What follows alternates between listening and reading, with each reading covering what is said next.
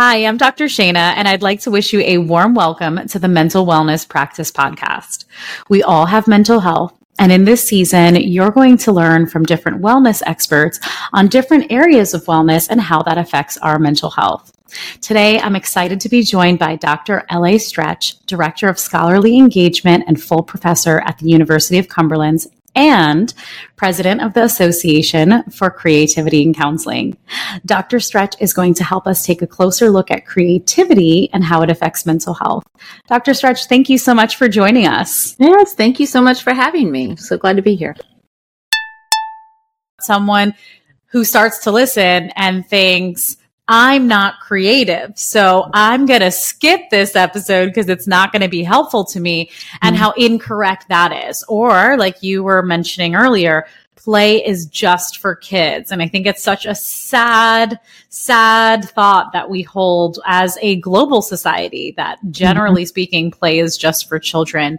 I'm hoping you can talk to us a little bit about the benefit. So I, I absolutely hear the benefit of filling in where words, you know, may fail us. Mm-hmm. But I'm wondering about when people tap into creativity in general, in or beyond counseling, and what do they benefit from eh, when they start to allow themselves that freedom? Right. Well, I mean, I view creativity as an essential component of our wellness, right? When you look at a wellness wheel, um, creativity should be part of that. Play should be part of that. One of my favorite quotes is from Plato, and he says, You can discover more about a person in an hour of play than a year of conversation. And that, even as a political science major, that really struck me when I read Plato, um, because it's true, right? When people let their guards down, when they engage in play, then you usually get their more authentic and genuine self. And when we allow ourselves to be authentic and genuine and we drop those, you know, facades that we feel like we have to have up for society, then we're in a better relationship with ourselves. We talk about self compassion, self love, self care. All of those things are tied into our ability to be authentic with ourselves. And so creativity is a path for that. And creativity can look different for everybody. I don't believe anybody is not creative. I believe everybody has some creativity. You just may express it differently. It could be, you know, that you're the person who tells dad jokes. That could be your creativity, right? It could be the person who gardens or who paints or who cooks or who just sits on the floor and plays with their kids with their Legos, right? You don't have to be um, artistic to be mm-hmm. creative. And I think that's an important distinction is that creativity lights up so many different aspects of our brain. When we look at it from a neurobiological standpoint, it, it makes our brain happy. Like when we get creative, our brain lights up and gets excited. It can, you can almost see the play in the images when you are, you know, re- having an imaging done of somebody who's engaged in something they enjoy and that they're having fun with. Um, so yeah, I think that creativity is much more than artistic. So I always differentiate that from my clients and when I'm working with students or things to say, okay, this isn't about being artistic. This is about allowing yourself to do something without judgment, to do something that is authentic to yourself in whatever way that might be. And I think that is a totally different realm when you put it that way. I think it's such a helpful clarification that you pointed out that artistic and creative are not necessarily synonymous because I think a lot of times folks are encouraged to be creative in school settings, right? An art class right. and the nature of school and being graded and being critiqued and this is the way you do something it actually can undo a lot of the creativity that, you know, creative counselors, but also just creative people look for, right? And they can place you in a box. Over time, people start to learn I'm not creative, but what it is, is I may not be artistic in the form that I was given to be creative, right? right? And we start to see it in such a limited scope. I love the examples you give I am trying to stretch my mind to think of, wow, dad jokes can be creative. So I appreciate the humility to be like, wow, that is, I guess that is, that was my bias. And now I know that's someone being creative, right? But you mentioned some of these other forms. And I think that's such a helpful exercise for everyone listening to just think about what are the forms that you're creative that maybe you never made that association that it's something creative, things that you enjoy. Many times it's those things that like ha- you have a natural knack for. You mentioned like literally on the neural imaging that it lights up. I'm thinking like, you don't need to see the imaging. We know what it's like when we d- do something that lights us up, right? right? So what are those things? And I would also venture to say, are you doing them? Right? Mm-hmm. Sometimes we aren't given the permission to one, be creative, two, think about what creativity looks like for us or how we like to be creative. And then three, how do we make the time for creativity? So right. I want to go yeah. It refuels them, right? So that's where people have to understand that creativity is part of the larger wellness.